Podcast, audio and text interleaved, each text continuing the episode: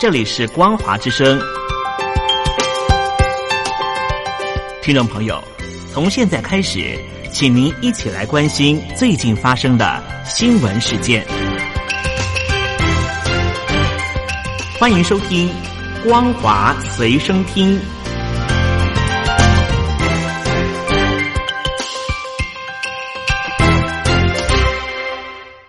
各位听众朋友，您好，欢迎收听这节的光华随身听，我是苏燕。首先带您关心，大陆年底要完成全面脱贫，但是在政府财政大力支持下，地方一些滥用经费的做法却不断曝光。曾被列为贫困县的贵州省建和县，耗资人民币八千六百多万，新建世界最大苗族女神像。有网友空拍高达八十八公尺的苗族女神养阿莎雕塑，这座雕塑在二零一七年七月建成，遭到质疑花了八千六百多万元建造，还是国家级贫困县，批评是搞形象工程。网民认为，如果将资金用于脱贫，该县脱贫时间或许会更早，而非到了今年三月才出名。对此，当地官方回应。目前已经暂停建设这个雕像的附属设施。此外，贵州省独山县为国家级贫困县，早前也被揭发耗资巨资建造山寨紫禁城等等的豪华建筑，网民质疑其中涉及了利益输送。根据报道，甘肃天水修建高速公路的时候，发现一处晚唐时期的古墓。疑似因为施工单位没有暂时停工提报，造成了严重毁损，引发热议。官方已经要求停工，并且介入调查。有网友发布影片声称，甘肃修路挖毁唐代古墓，整体结构被开挖机破坏的非常严重。墙壁上还有彩绘壁画，是一位男性胡人形象的画像。墙上还有一处依稀可见“潜伏四年”字样。前福是唐代晚期唐僖宗李环的年号，推估为西元八百七十七年。报道指出，甘肃省文物局已经派专家连夜赶赴现场鉴定，初步认定应该是晚唐时期的文物，但是古墓的详细背景还需要专家调查。针对古墓毁损，文物局已经报案，公安单位也立案调查。不少网友发表评论。抨击施工单位，并且呼吁官方一定要严查。因为疫情而亏损的香港国泰航空集团，昨天宣布重组计划，将削减约八千五百个职位，占总数的百分之二十四。扣除掉已经悬缺的两千六百个职位，未来数周里面拟定要裁撤约五千三百名的驻港员工。其余的非驻港员工也裁减大约六百人。另外，旗下的港龙航空即日起停止营运。根据报道，国泰航空有一百三十二架客机，主要营运全球城市的长途飞行；港龙航空有四十八架飞机，主要飞往大陆和其他地区。国泰航空昨天宣布重组计划。将要求驻港机舱的服务员和机师同意更改聘雇条件，包括薪资的调整。国泰航空的业务受到疫情影响，六月初已经宣布资本重组，共融资港币三百九十亿元，其中港府向国泰航空挹注了两百九十二点五亿元，其余的则透过公股向公众集资。国泰航空也采取减班、冻结招聘、高级管理层减薪。延后新飞机交付等等做法，但是每个月仍然消耗十五亿到二十亿的港元。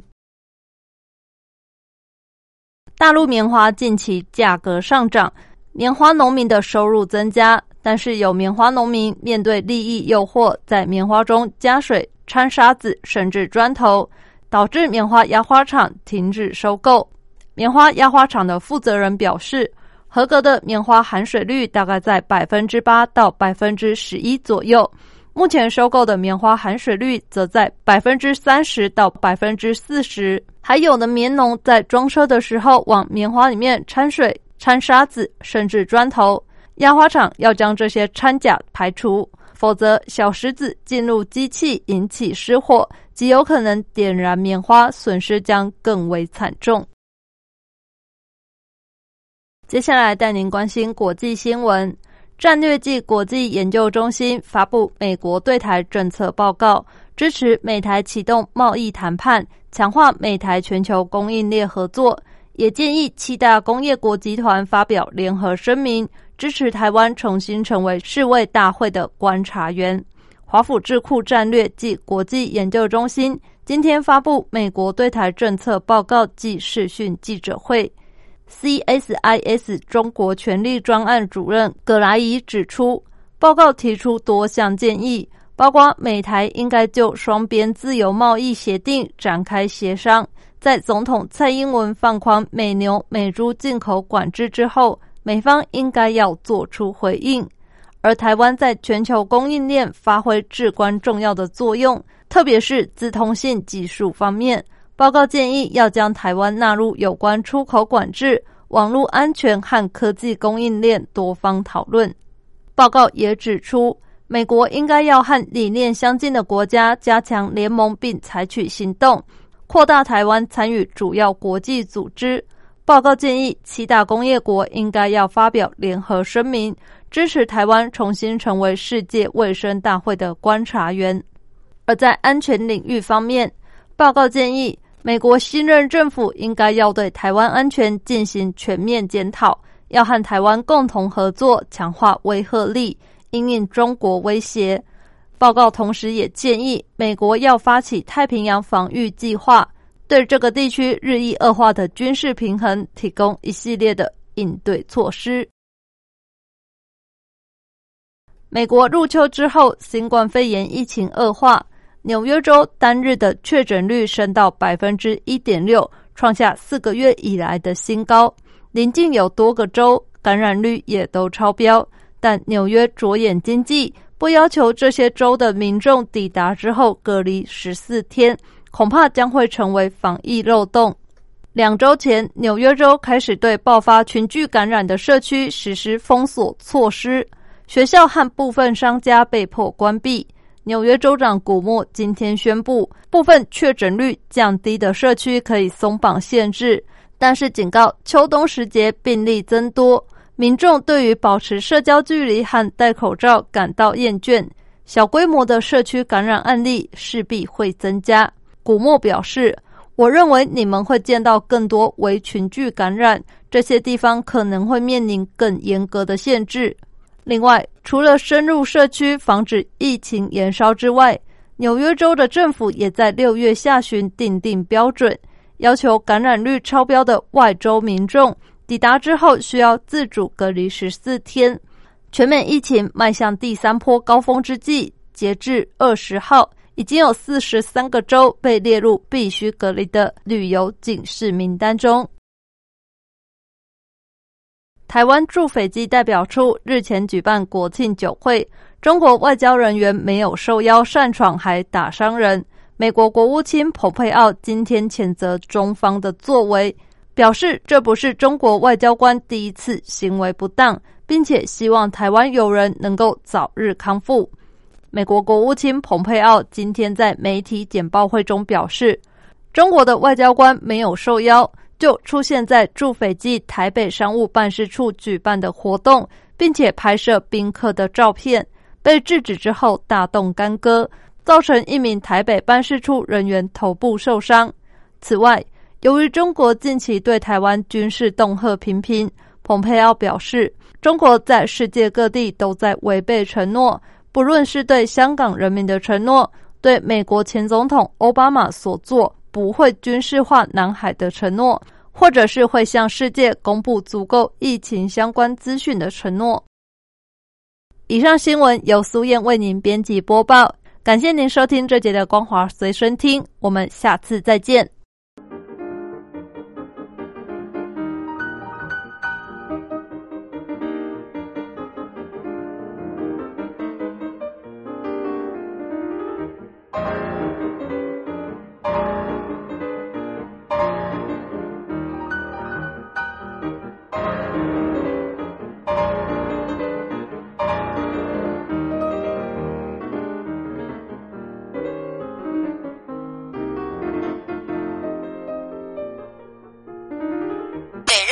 学生可以去做小学生，可以去画漫画啦，了解基基本的这个劳动法令的一个尝试。那么，其实接下来我们还会去想一些其他的一个方式，在放在明年的一个推广的这个活动当中。这次获奖前三名队伍呢，在获奖之后呢，会在各该学校啊进行校园的公演，将他们心情所筹演出来的剧目呢，能够再次的展现在师生面前。另外呢，在这一次的初赛、决赛精彩的赛事呢，台北市政府劳动局呢都会全程实录啊，将影片呢制成劳动教材，发送到台北市各高中职，并且呢也会放在官网上面来做一些分享，期待能够让劳动教育持续的在校园扎根。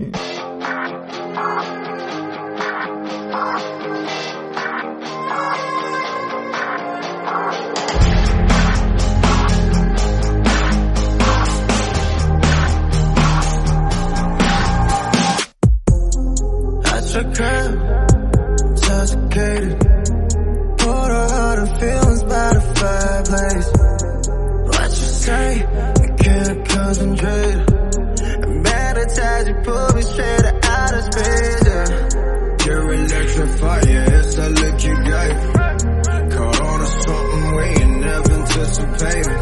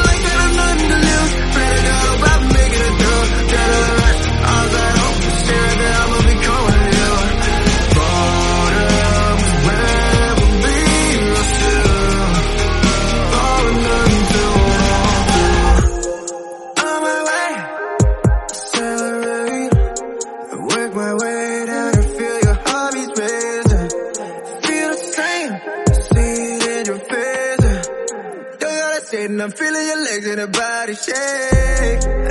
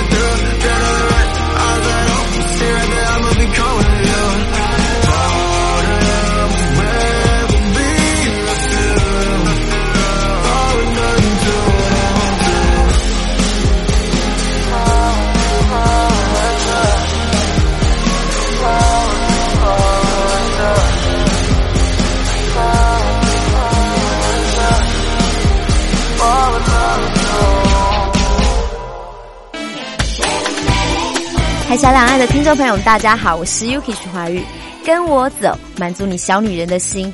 然后天天收听光华之声的节目，就是你的秘密花园，绝对不会让你有心中的遗憾哦。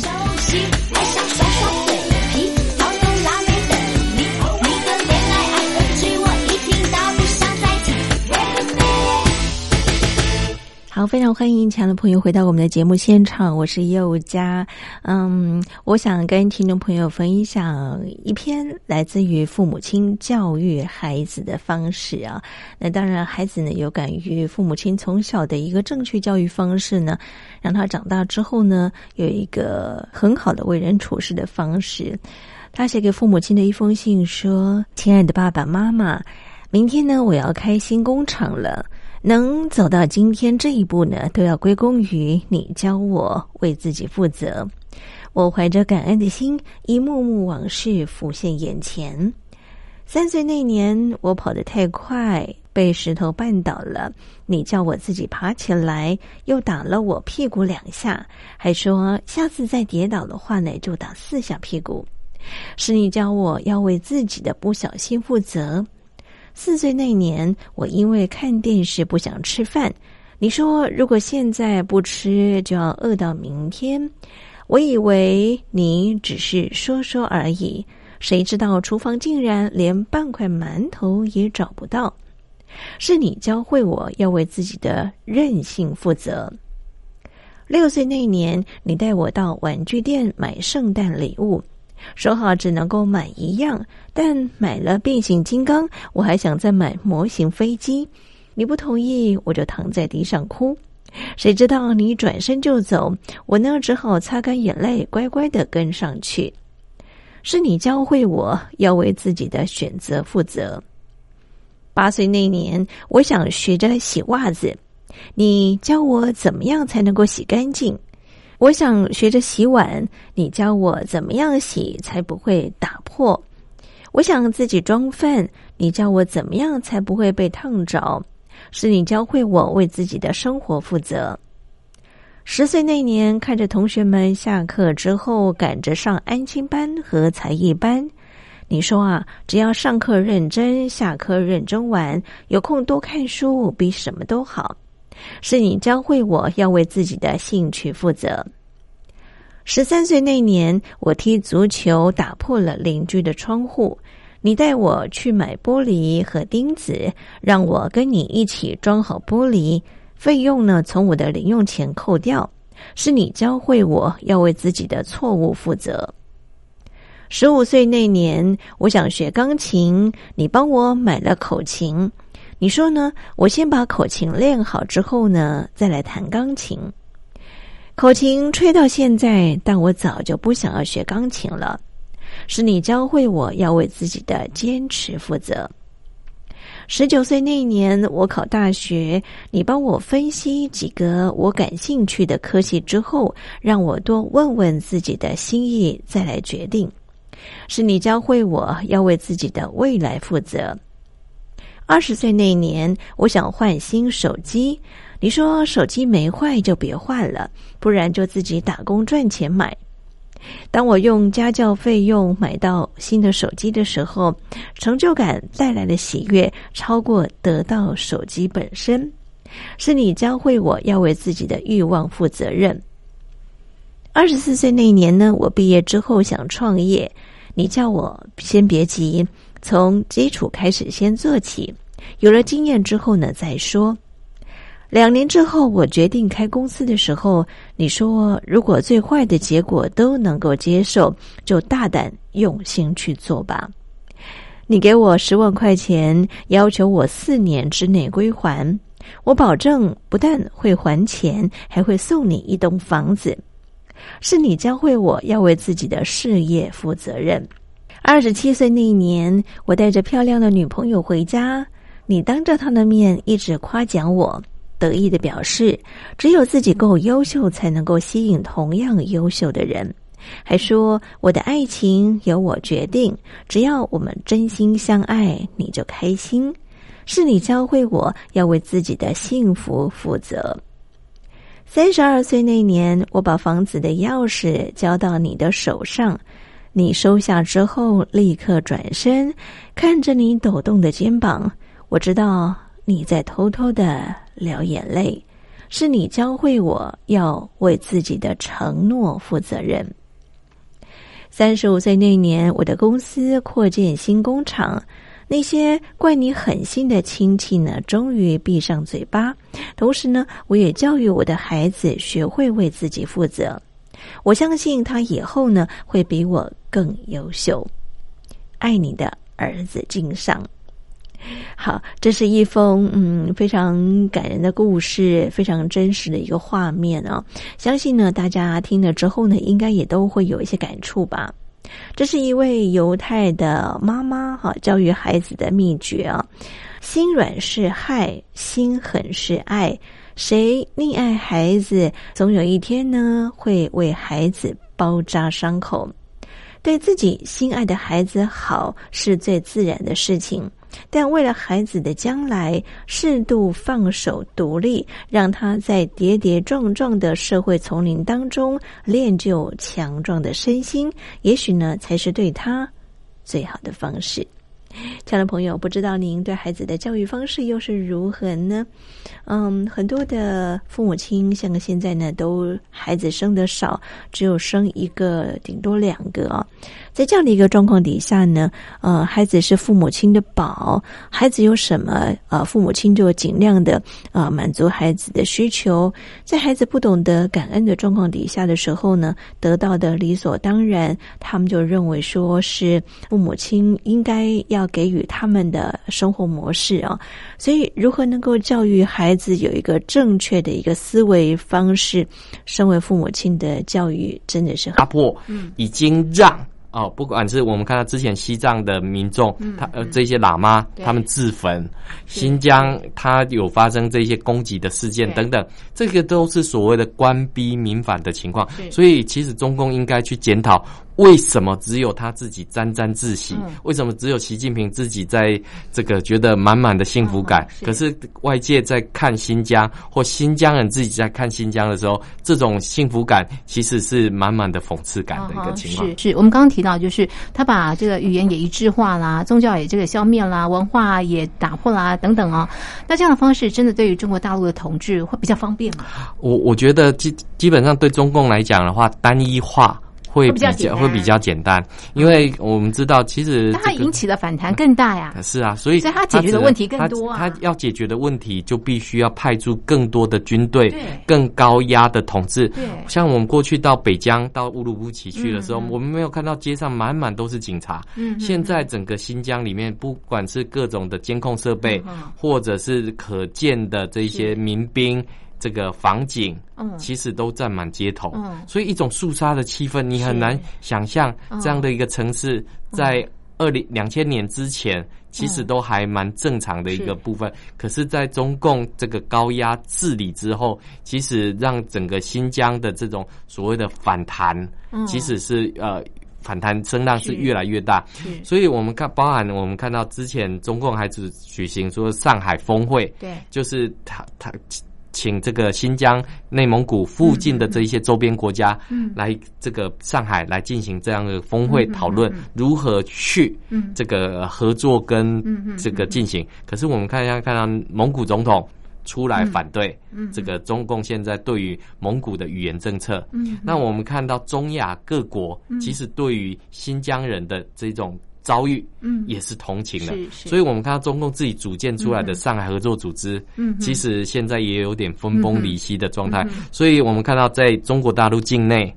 在所谓的国际的这种大外宣里面，中共现在是到处碰到铁板，所以只能透过这种自己的开的这种中央会议，透过官媒、人民日报、这个新华日报来做这样的一个报道，等于是又出口转内销的一个情况。但实际的问题并没有解决，所以呃，外界的压力其实对中共来讲还是有一定的约束力。真的，中国大陆一直希望大陆能够稳定，内部能够稳定，但是因为统治方式的这个不当哦，所以让整个中国大陆哦。就像这个闷烧锅一样，不断的这个状况出现，让这个局势更加的这个不稳定啊。好，这是我们针对这个新疆的问题进行的剖析，我们的讨论就进行到这里。非常谢谢听众朋友您的收听，也谢谢吴教授您的分析，谢谢您，谢谢。烟花那女子，弹罢那第一声。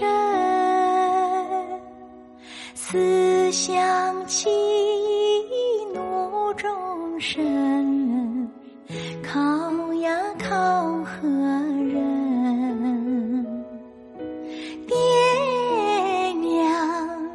生下了奴，就没有照管，为只为家贫寒。才买那小奴身，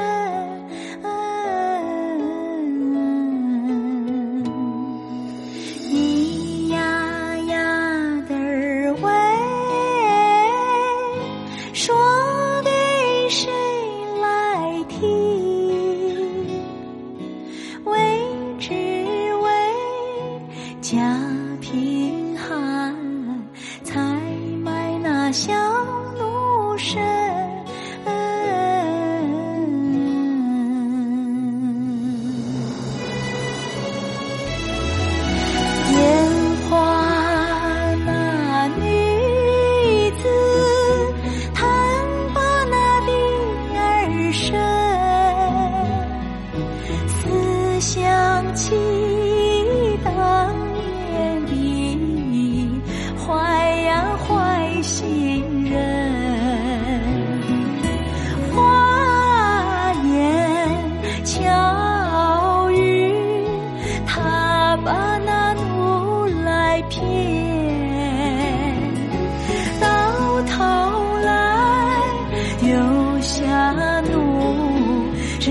成了一片